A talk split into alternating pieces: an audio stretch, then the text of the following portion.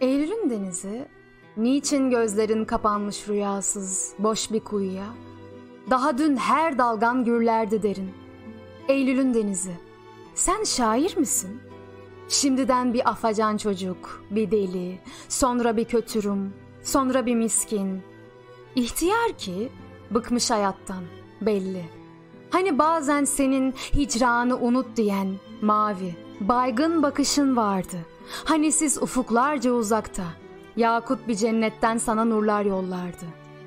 Dalgalar, ey büyük deniz, dalgalar dualar indirsin sana göklerden.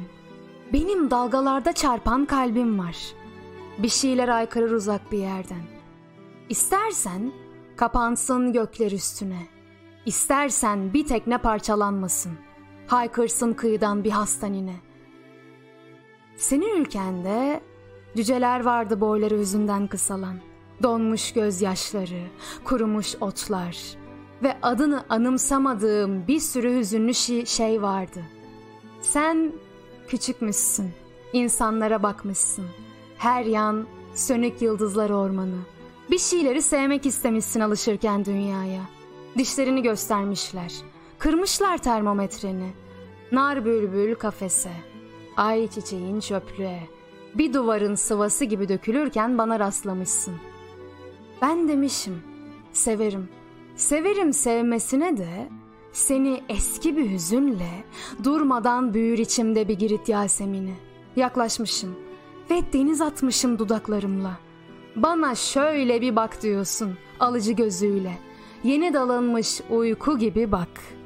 Çobanların söndürmeyi unuttuğu dağ ateşi, Kaleden kaleye uçurulan ak güvercin, rüzgara emanet edilen fısıltı gibi.